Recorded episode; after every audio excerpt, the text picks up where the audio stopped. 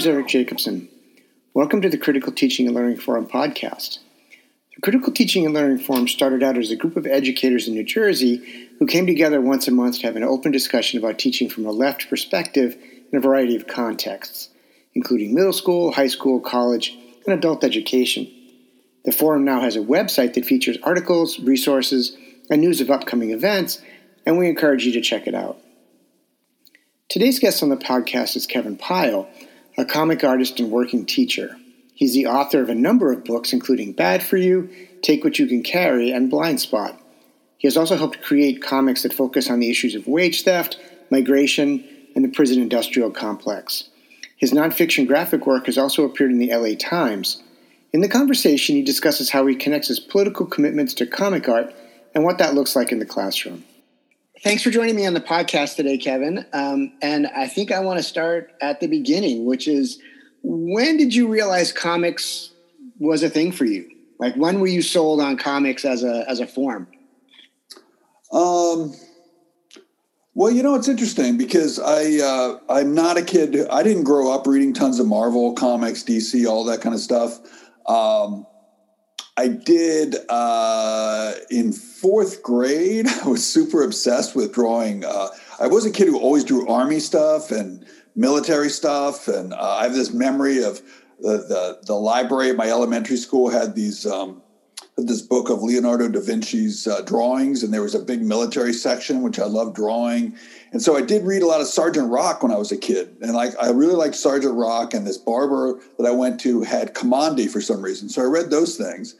But like I didn't think about comics much actually after that um, for a long time, unless you count Mad Magazine, which was something I was really into. And my best friend uh, had his magazine that he made up called Crummy and he would write it and I would draw it. So I spent a lot of times drawing in the comic form, but I never thought of myself as a comics person, like really. And then when I went to um, when I went to college, I started out studying fine art, but the school I was at was uh, so much uh, abstraction. I mean, I went to school in the early '80s, and um, and the teachers were all sort of like maybe third tier abstract expressionism practitioners out in the University of Kansas where I was studying. And I was like, but I had become really into punk rock in the end of high school. And so originally I was really into heavy metal and that was all my drawing. So I was really a figurative kind of person. And then um, I got really frustrated with that. And then I started to hear about illustration. It turns out the illustration department in Kansas was a really good one with a great teacher. And through that, I became, I saw Raw Magazine pretty early on. Mm-hmm mm-hmm. in I think I saw issue two in the museum at in in uh, Kansas City. And actually, while I was still in college, I saw World War III. So I started doing some comics, but I really moved to New York in um, I moved to New York in '88 to be an illustrator, really, because I had trained as an illustrator. Uh, but I'd been aware of comics for maybe four or five years and had done some comics. Um, but to be honest, it wasn't really until it wasn't really until I started doing stuff for World War III in the early 90s that I got really entranced, like really seduced by the form. And really, uh, it really wasn't until I started working. I'd done two or three chapters for Lab USA, which was my first book, probably in like by like 95.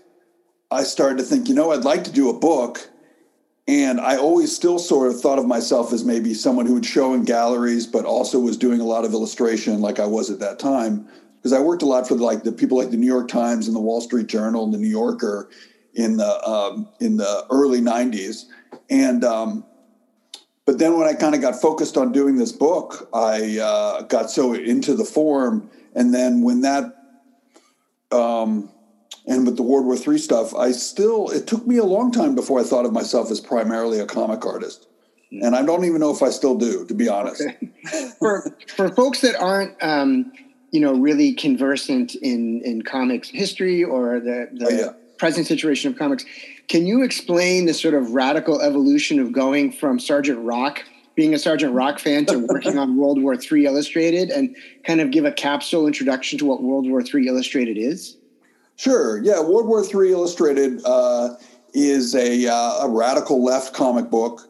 Um, I would say over the years, it's stayed really stable in a lot of ways, in the sense that it kind of connects politics and personal experiences. It came out of the Lower East Side, the squatter movement, uh, but it also has, has a long history because Peter Kuper, as a lot of people will know him as a, as a comic artist, um, one of the co-founders. And he, like myself, was more connected to maybe the New York uh, newspaper magazine publishing world. So it always sort of had like this mix of like maybe a, a squatter who had this experience and wanted to do a comic about it with someone who like published things in the times regularly you know so it's so it's a real mix of radical of people who want to do comics about about politics um but yeah so it's extremely different than sergeant rock i yeah. mean uh what's kind of interesting though about thinking about sergeant rock is that my first comic for um for young adults was called Blind Spot. And it was really about the experience of when I was reading Sergeant Rock and playing Army in the Woods and like in fourth grade, just like having total autonomy in the woods, but also coming to realize at the same time when I first became um, experienced the pitch, pictures of the Holocaust and stuff. So, so um, so it was like an awakening to the idea of that the comics weren't really for me in the sense it was all about people fighting and all that kind of stuff. But anyway, to answer your question, yeah, um, Sergeant Rock is a very mainstream kind of. I can't remember if it's DC or Marvel, but it tells the stories, yeah. of Easy Company, um, uh, a Jersey guy, um, Kubert, Joe Kubert, yeah, started the Kubert School. He uh, he was the uh, the Sergeant Rock guy. But basically, it's like yeah, it's like kind of like a like a like a like the Dirty Dozen done as a comic. You know, it's like a World War II comic. Um, and Kamandi, which was another one I read a lot of, is a post-apocalyptic world. It was a, a late Kirby sort of thing um, where uh, animals uh, can all talk. It's kind of a Planet of the Apes type of thing. Compared to World War III Illustrated, which is really kind of like an activist tool and like the first stuff I started doing for them, or well, this is quite a second iteration the, in my first book, Lab USA, was basically kind of like um, uh, I called it a docu comic because it was uh, a lot of it's based on declassified documents and it's drawn. Um, I would often take uh, photos I could see, you know, research photos, and I would kind of put them together with other photos and kind of draw them myself. Um, but basically, it's about the history of um, clandestine medical research that the government did and defense research into behavior modification. So it's basically like X Files and the human rights document, mm-hmm. like put together in a comic form. So so drastically different than what people consider comics in some ways.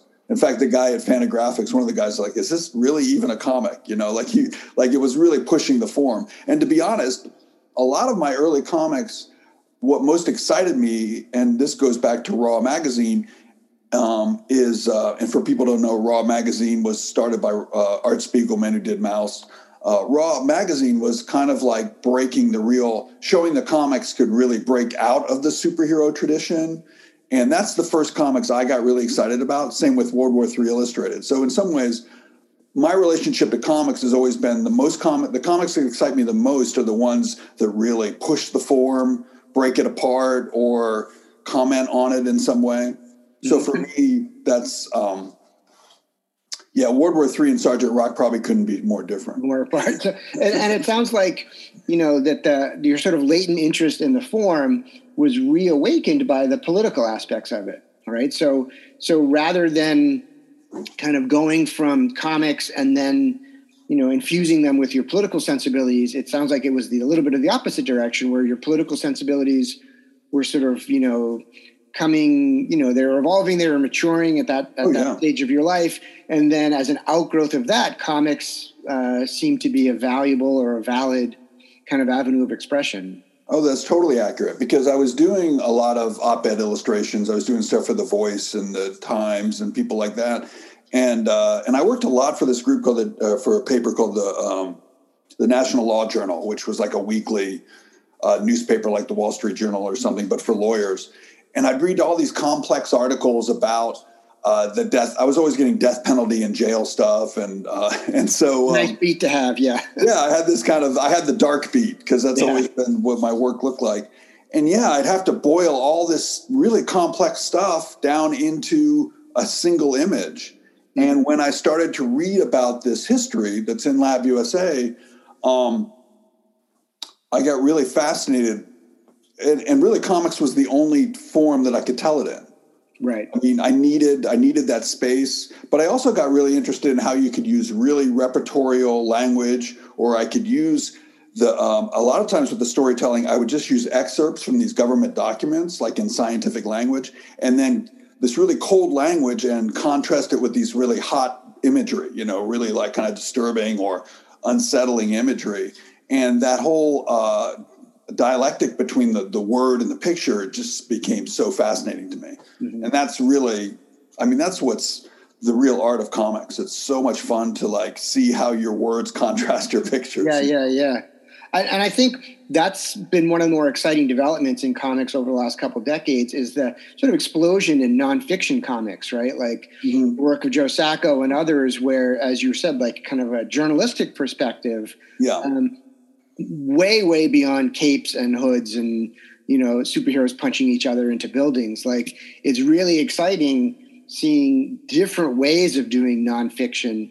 Uh, whether it's you know some of some of the work that you did, which is somewhat impressionistic in the in the Lab USA book and sort of mm-hmm. vignettes versus something that's just like straight up reporting, like Sacco's work in in Palestine. Um, oh yeah, yeah. So how do you? Actually, I saw Sacco pretty early on as well. I mean, when I first moved to New York, there was a store called See Here Records, where uh, which was kind of like the alternative comic place, and they had the original floppies of Palestine, and I was like, oh, what's this? And so I was reading Sacco back when he did Palestine and like have kind of kind of bought everything that he did in that following career and and so um, so it was and and I feel like in some ways uh, Lab USA was a struggle to take like a Sacco sensibility and mix it with a raw magazine sensibility in the sense that I really liked both these things, but you know, how do you make it your own? You know, with raw being more sort of you know avant-garde or expressionistic and yeah. work being a little bit more neo-realist in orientation yeah exactly yeah definitely more realistic storytelling straightforward narrative storytelling versus um, seeing how far you could uh, you know can disconnect the words from the pictures before losing the reader you know like how, yeah. how far can you push it you know yeah for for people listening that have not checked out joe sacco's work i highly recommend any oh, anything yeah. by him and everything by him um, he also did a really interesting book with chris hedges a few years ago where hedges wrote sort of prose chapters about kind of contemporary uh, situations in the us and and Sacco wrote his chapters were the sort of graphic reportage that he does in yeah. Native American reservations, Appalachia, where people were pushing back and and fighting back against the system. So, so how do you see comics as teaching tools politically, particularly when it comes to sort of political issues?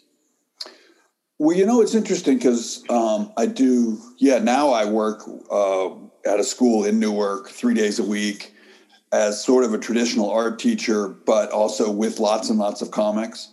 But for maybe eight years, I was, as a result of doing book events, and I had four books that were for younger kids. So I would start to do these book events where um, where kids would come and stuff, and I started to do drawing workshops and all of that, and I started to get and I think this went back to the, this goes back to this idea of pushing the form. I got really excited. I like I'd never read Scott McCloud's Understanding Comics or How to Do a Comics, but when I started to think, oh, what should I teach kids?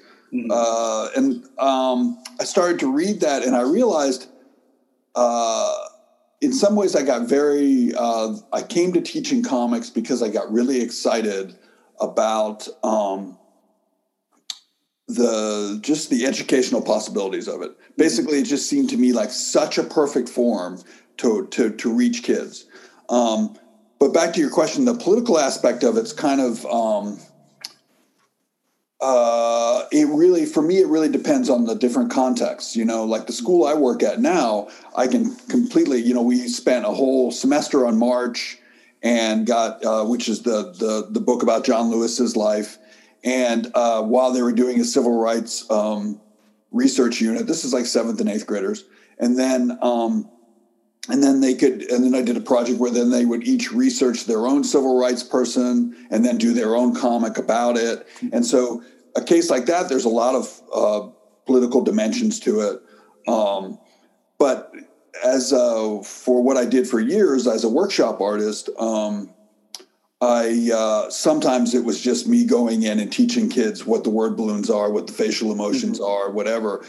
Um, and this is, I guess, in some ways, kind of a far field from politics, but in another way, it's not in the sense that kids are super empowered by understanding that they can draw comics, you know, and uh, um, and I think it's a little bit of a political stance to be bringing alternative ways of teaching into schools, you know. Mm-hmm and and providing creative space in schools. Mm-hmm. Um, so I was really surprised how meaningful the experience of teaching comics and teaching was or is for me. Um, but I have done some pretty political projects with it. In fact, the very first one I did was with a group in Brooklyn called the Center for Urban Pedagogy. And what they are is they're a school that does these artist res or they're a program that does these artist residencies where they bring artists in to use design as a way to do research and then to present information. And so um, I went into a school in um, Spanish Harlem where, um, and this was out an outgrowth of a comic I did called Prison Town, which is about I mean, this is something we haven't talked about yet. Is that I've I do a lot of. Um, I also have this kind of thing where I do activist political comics, like for activist groups, and I'd done one about prisons. So when I talked to the Center for Urban Pedagogy, I'd say, well, I'd really like to deal with criminal justice issues, you know, mm-hmm. and so they were like open to this. So I went to the school and had all these students um, basically basically i taught them how to do comics the first couple weeks and then it was all about researching the impact of criminal justice on their lives and they were so when i gave them this prison town comic they were so excited that someone was doing comics about mm-hmm. about the impacts of prisons on their community and stuff and so they were researching and you know um, researching police brutality uh, interviewing incarcerated family members um, just basically wherever their imagination took them in relationship to uh, criminal justice and then they ended up producing a comic on it. And it was such a rewarding experience and i was i, I enjoyed it so much but I, I did i have to admit i thought that was going to be my niche. It's like oh i'm going to be the comic artist who goes into school dealing with social justice all the time. Right. But but what it turns out what excites people more is the comic artist who comes in who can um, can support all the touchstones of the Common Core curriculum in ELA through comics, which well, actually is great too. And I don't mind at all, but it's it's an interesting thing. That's yeah. what the grown-ups want.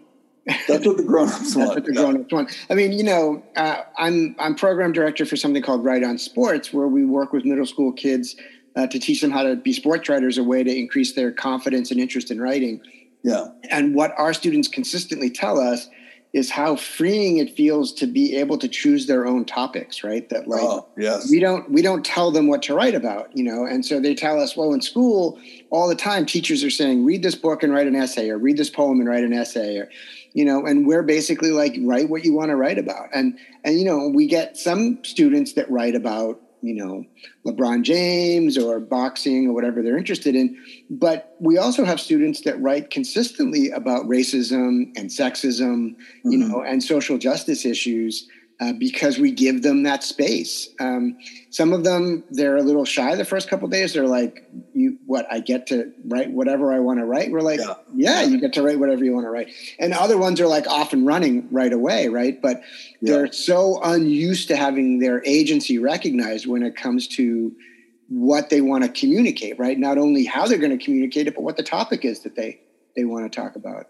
Yeah, and I guess that's that does feel kind of empowering and political in the sense that because um, I because I have done some artist residencies with middle schoolers where I'll just teach them about memoir comics and I'll show them Persepolis and I'll show them um, uh, American Born Chinese and I'll show them I'll show them uh, a couple of my books as well. And this whole idea of like well what's the story you would tell about your own life and then teach them how to do comics and then they may, maybe have them do a four or 10 page however many pages they want about their life and they they just run there some of them don't want to talk about their lives but a lot of them are just like wow, this is like something something I can write about, like something I know. This is actually something I know, you know. You had mentioned you do some comics for organizations, and I was wondering if you could talk about um, Migrante, which uh, you worked on um, yeah. about folks down at the the border. Um, just especially in terms of what the process is like, right? So. Uh, I think one of the ways that uh, comics, like other things, are teaching tools is how we model our praxis, right? So we we put our values on the page, we put our values uh, into the production, we put our values into the distribution. Right? That's the whole DIY uh, network uh, approach. So, can you talk a little bit about the process of making Migrante and and how that might model your both your political praxis, but also your artistic praxis and your educational praxis? Well, I guess I'll give you background on what the comic is first. First, the, the comic was done um, in partnership with um, some Catholic groups that work in Nogales and um, uh, Juarez and El Paso. And um, they both um, they mostly they they have a comedor in uh, Nogales to feed um, migrants. They have halfway houses to help them, and they basically advocate for them. And this comic was actually uh, researched. Was it? Yeah, it was. It was researched uh, sort of at the time. It was researched before Obama or before Trump was elected, but when Obama was. Um, let's see. I'd have to go back and look at it. I think it. Um, it came out it came out right when Trump was starting. So it doesn't it doesn't include Trump, but it talks about all the policies that already that pre-existed him. Mm-hmm. But in any case, um, an important aspect to highlight about that process and the other activist comics I've done is that almost every time you see a character with a word balloon speaking, um, uh, a migrant or an activist or whatever, it's most likely an actually direct quote. And um, this is something that um, I guess, gets to my praxis in the sense that early on, I started. Be, I was a little uncomfortable with the idea. Well, I'm I'm this like um, relatively privileged, privileged straight white guy doing comics about. I did one about wage. It, it happened when I did this comic about wage theft, and people in we went and interviewed all these workers in Houston who'd had their all their wages stolen and everything. And I realized that I didn't want to create fictional characters, uh, nor did I want to speak in the voice of these characters. I, I, felt much more comfortable in drawing as drawing portraits of them and drawing um, and using their words mm-hmm. because uh, because I really want the comics to be a voice of the people who've who are the migrants or the victims of wage theft or um, victims of uh, there's another I did another one about health and safety issues in slaughterhouses in Arkansas and so um, so the reason that's so important to me is that. Uh, is is when we is when when wage theft came out, uh, we got all this feedback from the people who we'd interviewed how how important it was for them to see themselves in these stories and how even though they told their family members about their wages being stolen and things like this when they gave this comic to their family members and they saw them they say it was just so such a powerful experience. And even the the real experience of of of just being interviewed and just letting and just being able to talk for hours about the things that happened to them was just a really kind of important experience for them. So it's kind of like a template that was set up uh, with that first wage theft comic mm-hmm. that I followed through all these activist comics because, um, and I would have to credit my co-writer uh, uh, Jeffrey uh, Odell Corrigan on that because I think I think he he as the co-writer really he wanted to make sure that we were telling really accurate stories and we weren't just well we both agreed we didn't want to just read a bunch of articles and then write stories about these things. We wanted to you know and you can there's the i mean and that's and that's kind of really important also from the standpoint that there's just there's so much information out there now. And like so how do you make your what your contribution is to this information to be authentic and important and so for me having it be the voices of the people who are experiencing it, having that front and center is what makes it a really important project.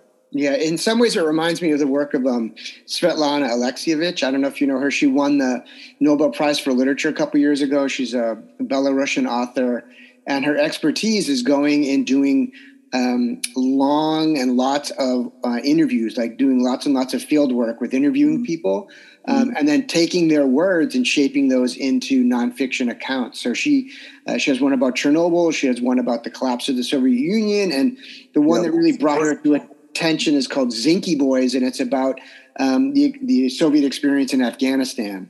Um, mm-hmm. And there's almost no uh, editorial or authorial comments. It's almost all the voices of the people uh, that she spoke to. And so to be able to do that, she had to go there, right? Yeah. She had to go to Chernobyl and spend months there. She had to go, you know, to various parts of the Soviet Union to talk to veterans. Um, and and I think, as you were saying, uh, there is a lot of information out there, but it's not necessarily data, right? There's lots and lots of like oh, stuff yeah. flying around, but you know, it's not turned into data until we do something with it, right? And so to get out of our armchairs or I don't know, people people don't really sit around in armchairs anymore, I guess. That's like a criticism from the 50s. Get out of our IKEA couches and then yeah. and then go someplace out in the world. Um, and I think that's the kind of thing that is really important to model for students, right? In terms of recognizing their agency, whether they're going to turn it into a comic book or whether they're going to turn it into, you know, a collection of uh, nonfiction prose like Alexievich, but like that there's multiple ways to communicate, but it takes legwork, right? And it takes yeah. time and it takes a commitment to doing the analysis and not just repeating what you've heard kind of other places. Right, right. And, um, and and also that idea of actually going to the places is extremely important for my own practice also because you know once you've done work for a period of time you start to realize that you have your own themes that you're really interested in mm-hmm. and for me a kind of a theme as an artist has always been um, or i've come to recognize is the importance of um, being aware of how an individual's environment affects them and like landscape and how landscape reflects an emotional experience and just like and just like when you're trying to find your way into a creative project for some reason it's always been helpful for me to uh, with the exception of lab usa but everything since then like like landscape has been really important to me mm-hmm. i think it's because like blind spot was about playing army in the woods and like my second book Katman i set it in the neighborhood i was living in it was about a kid feeding stray cats mm-hmm. and uh, take what you can carry half of it was set in a um,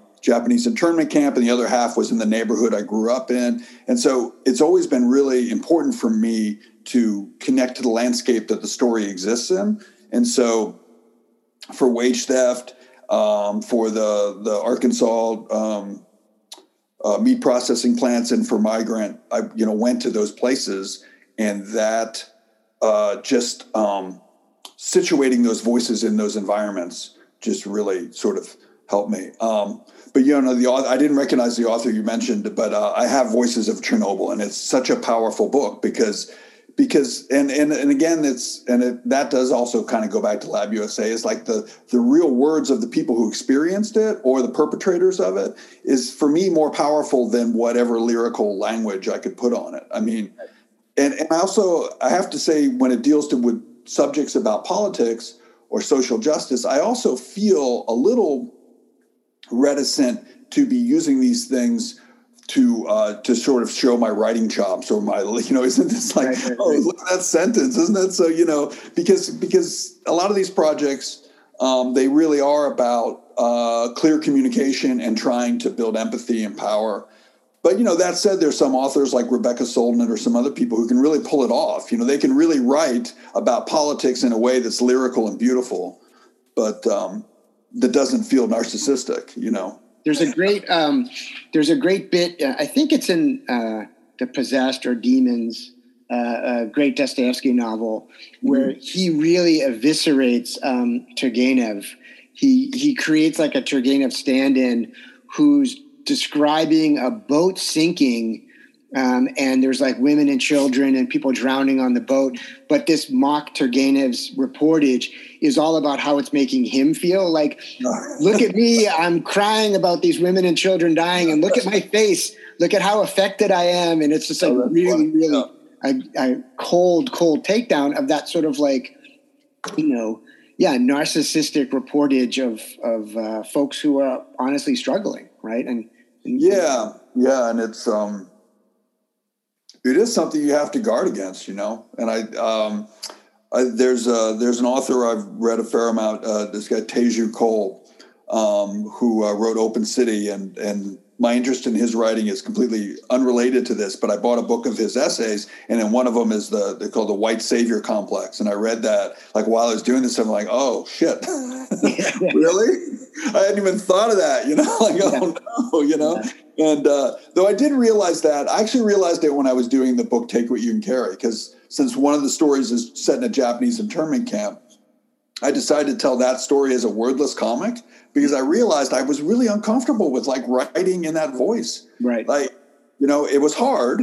And, but I also felt, uh, but I didn't give up on it because it was challenging. I really gave up on it because I realized the reason it was hard is because I, I felt I was being presumptuous. Like I, right. I just didn't, re- I really couldn't say that I was comfortable putting myself in a different in a, the childhood voice of someone of a different race and being like not making mistakes, you know.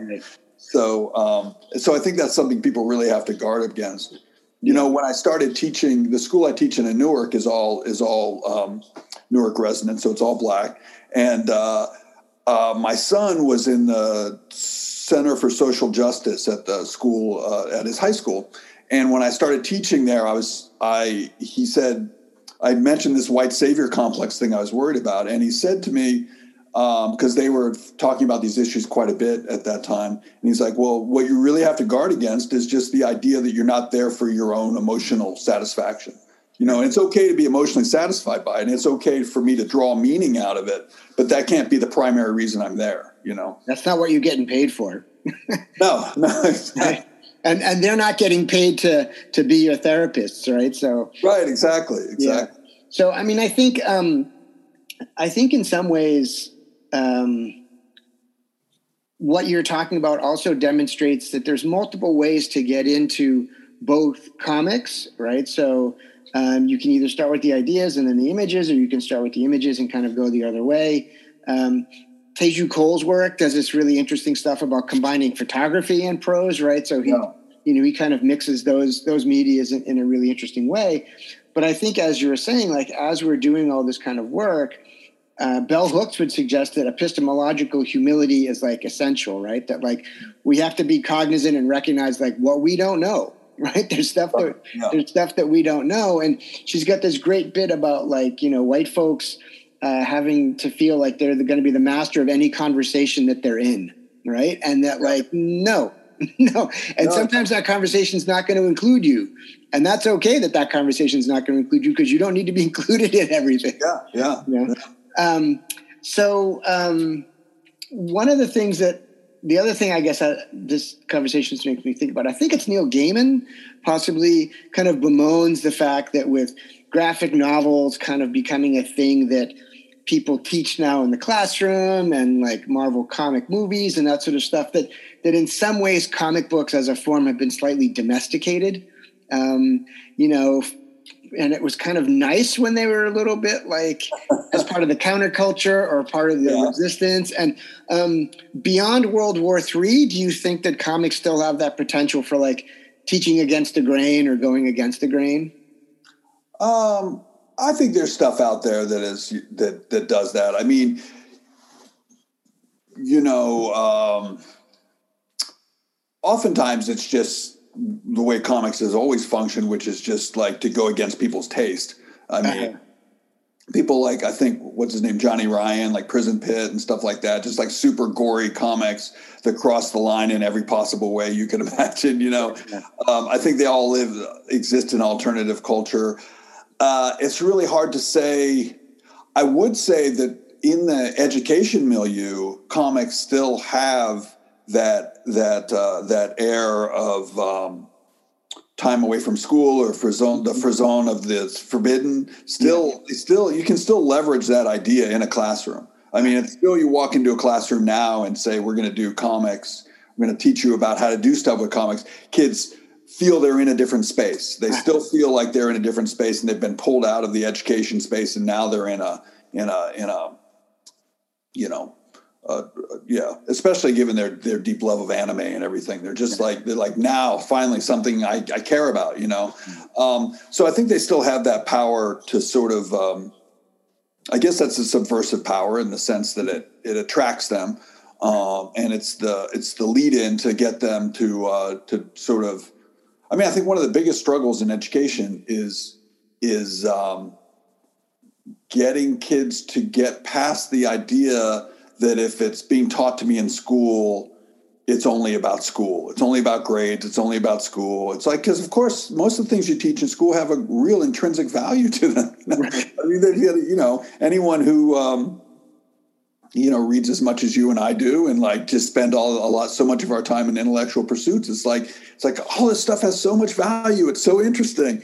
But when you put it in the context of school, there's there's there's some really high achievers who it's like, okay, I'm only processing this because I want to get that A and there are other ones who just like if they're telling me this then it doesn't matter you know they're just trying to make me do something and so comics still have that power to break through that mentality yeah. My I, my i hear so often in so many different contexts where you know high school kids would be like oh i used to i used to love to read. And people say well what happened? And they'll say school. You yeah. know and that's just that's like just super depressing. That's kind of how it was with my son. I mean my son loved to he was just consuming huge amounts of books and maybe around eighth grade he kind of stopped. But i also think it was kind of like when they get their phone you know when they when they have more unfettered access to video games all this kind of stuff i mean he's come back to it as you know now he's reading things that i can't read you know so, right right that's uh, I always feel like that's the that's young kids' jobs, right? Young kids' jobs is to make music that I don't understand, yeah, to yeah. make comics that I don't understand, and to make movies that I can't understand, right? Like, I feel like I feel like if they're making music that I'm like, I, I get this, then they're falling down on the job, right? they kind of are, yeah. They're like, yeah, moving forward. You got to move the ball forward. Yeah, just throwing yeah. it back and forth on the sidelines. You got to right. get in there and like, yeah. yeah. We don't need sixth wave emo, right? We, no. we, we need something different than sixth wave emo. But you know, you know, but this is a question that comes up to me like um, as someone who uh, engaged in a fair amount of graffiti related activity when I was uh-huh. younger. Um, you know, I know schools have tried to like uh, build on kids' interest in graffiti to do like the official graffiti wall in school, which is like completely counterproductive, right? Like who's yeah. going to participate? There's no such thing as official graffiti, right? That just doesn't yeah. Yeah. that doesn't make any sense.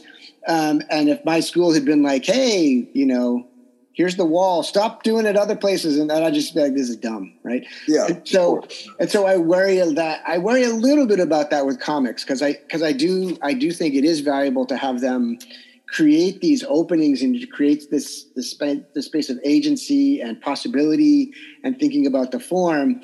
And i worry a little bit that like i love american born chinese i love fun home you mm. know um, i worry a little bit that there'll be like a curriculum attached to it or a lesson plan attached to it kind of like a here's the set way that we've decided to talk about these really vibrant texts in the same way that we've kind of destroyed animal farm or 1984 or yeah you know, by com- becoming up with these set ways of talking about it right rather than there being opportunities to really think through the art form think through the political ramifications you know, I would hate for a kid to read Persepolis and then take like an eight question multiple choice test at the end of it.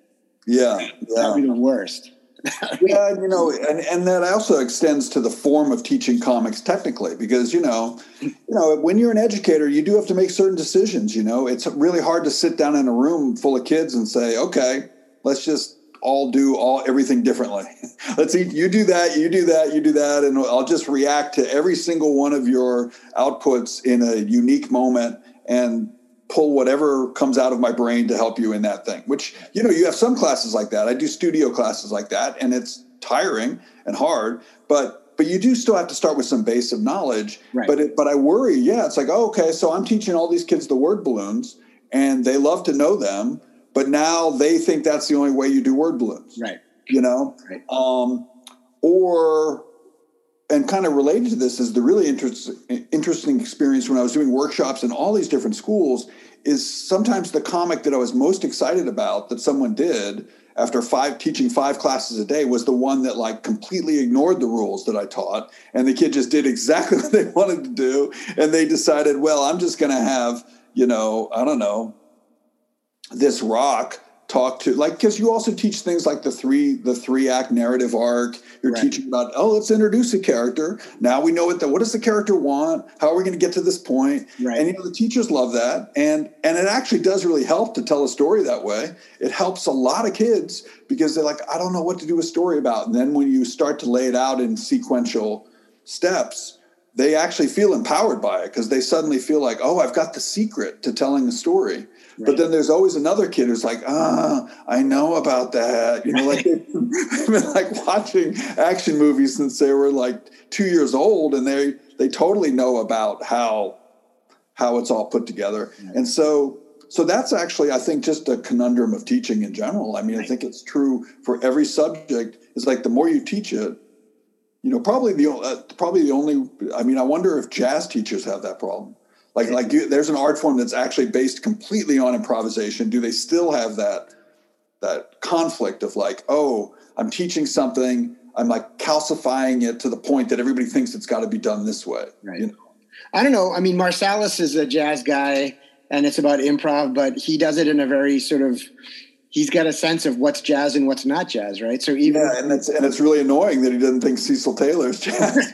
right. So I think I think some students do benefit from these structures, like whether it's a five paragraph essay, uh, but not everything in the world is a five paragraph essay, right? But we need, yeah. some people need outlines, you know, you need to outline, you need to organize. Um, and some of these rules are helpful, but they're like heuristics. They shouldn't be kind of set in, in stone, right? And so you're always going to have a kid that's like, I'm Picasso right? Like I get the rules and I'm transcending them, right? Or I'm Joyce. I understand narrative rules, but I'm transcending them, right? And yeah, yeah. Um, you know, and and I think part of the problem is within sort of neoliberal models of school, we have to grade them, right? They have to get a letter grade or they have to get a number grade, and then we think of them as moving from one year to another, mm-hmm. which is really sort of circumscribing what learning is, what exploration is, what investigation is, right? So if you have a class of 30 kids, whether it's in, you know, comic book class or an English class, you know, and yeah, they could go in 30 different directions um, given that freedom, but with the demands of accountability, it makes yep. it very difficult for a teacher to kind of really let kids set their own boundaries and and transcend those boundaries you know yeah um, and and in terms of accountability some of those picasso kids the reason they like not doing all the stuff that you're trying to teach them is because it's so much easier for them to, you know, have oh my character is two dots on the page, you know? right. and they and they and they they don't speak in word balloons. They just have the words up here in right. the corner. And oh, you don't have to be able to read them. They don't have to be legible because he talks in a garbled way. Like like it, it's true that innovation sometimes is actually or not following the form is is a way of really just being kind of lazy or like not like, like not having to do the work you know um, and it's really hard to read the difference with some kids i mean i mean it, uh, some of these kids that now i've been at this school for three years i've definitely started to recognize and i've seen some kids grow up from fifth grade to eighth grade i've started to see some of those models play out you know like like so and, and a lot of times the really imaginative kids they also kind of on some level understand what we're talking about. Like if you're if i follow all these rules it's not going to be fun for me. Right you know and it's going to destroy it. I mean i think that that is always like the question about like art and creativity right? So it's like oh i took a i took a tea bag i was making some tea and i took the tea bag out you know and i put it on my notebook and didn't pay attention to an hour later. I come back it's a rothko. Yeah, yeah. you know, like, like, or or is it actually Rothko, and it's like a really, you know, uh, thought out and mindful mindful process. So, um, so I tend to close these things by asking folks kind of what they've read recently that's knocked their socks off. So, is there anything that you? Doesn't have to be a comic book. Uh, something that you've read recently that's really changed your way of thinking about something. Well, um, I'd say this book knocked my socks off in sections of it, and other sections it tried my patience, which is usually a good a good um, yeah, good mix. Yeah, good mix. It's called the Book of Unconformities: Speculations on Lost Time by this guy Hugh Raffles. Who I'd read this book by him called Insectopedia, which is basically like kind of like man's relationships to insects, written in like two or three page almost separate thing, you know, almost separate. It might one might be a story, one might be a scientific experiment, one might be, and this is kind of structured in the same way, where it's like um, the title, the Book of Unconformities, uh, uh, relates to uh, this geological term where, like, an unconformity, like you're used to the geological strata all kind of lining up. Mm-hmm. You know, like you've got one layer, then the next layer, the next layer. Sometimes they're unconformities, which means like a layer from another time has been shoved up into the mm-hmm. into the in, from the past up into another layer, and it's usually because of you know some traumatic thing or whatever. So anyway, the whole book is a combination of travel log, where he's traveling around the world, uh, actually mostly in where's he? He starts in New York, goes to uh, the Hebrides and Orkney, goes to Iceland, Greenland, uh, a couple of islands way up north by the Arctic Circle that I hadn't heard of before. But basically, each chapter is around a different mineral. And then oh, it's a mix of a travel log and then a history of the place and then um, uh, it usually a lot of it's very deep history. i It might go all the way back in geological time, like how this rock was formed, but inevitably, a lot of the stories end up uh, connecting to when uh, the indigenous people there encountered Europeans because it was often for a mineral, or it might be some geological event. Like I didn't know that there's an island off the coast of Iceland that was created by a volcano, like in 1963, things like this. So he'll find some historical thing that he might really focus on, but it's also a travel log. So he might be talking to people, getting the stories, the like the third generation story of when the whalers came and stuff like that. So it's really it's one of these books. It's actually kind of like Teju Cole or one of my favorite writers is W. G. Sebald, and um, it's like these historical things that's that where you see the uh, reverberations of deep time into the current moment mm-hmm. and all the thing that happens in between you know so uh, so yeah he builds each chapter around rocks so like there's a whole part about neolithic stones in the hebrides and, mm-hmm. and there's a part about um, uh, what was his name? Robert Peary like brought this meteorite back from this iron meteorite back from Greenland, and it was the it was this big hunk of iron that the local people used to get all their arrowheads and everything, and he just like took it and brought it back, like, along with some indigenous people, and they yeah. put them in a museum. You know, the meteorites in the museum, the indigenous people are in the museum. They all die. You know, yeah. Um, so a lot of it's wrapped up also in uh, mortality and mm-hmm. you know people die over time. So, well, and it sounds like it goes back to what you were saying earlier about location, right? That oh, that, very much. so. A way to ground your work and your thinking is thinking about location. So, so it sounds like it's it's consistent with that longstanding interest. So, yeah. all right. Well, thanks for your time today, Kevin, uh, and good luck with your future projects. Uh, and we'll look forward to World War III and other things coming out. All right. Well, nice to talk to you. I want to thank Kevin again for sharing his time and insights with me today. I encourage you to check out his work at kevincpyle.com and look out for new issues of World War III Illustrated. Stay safe.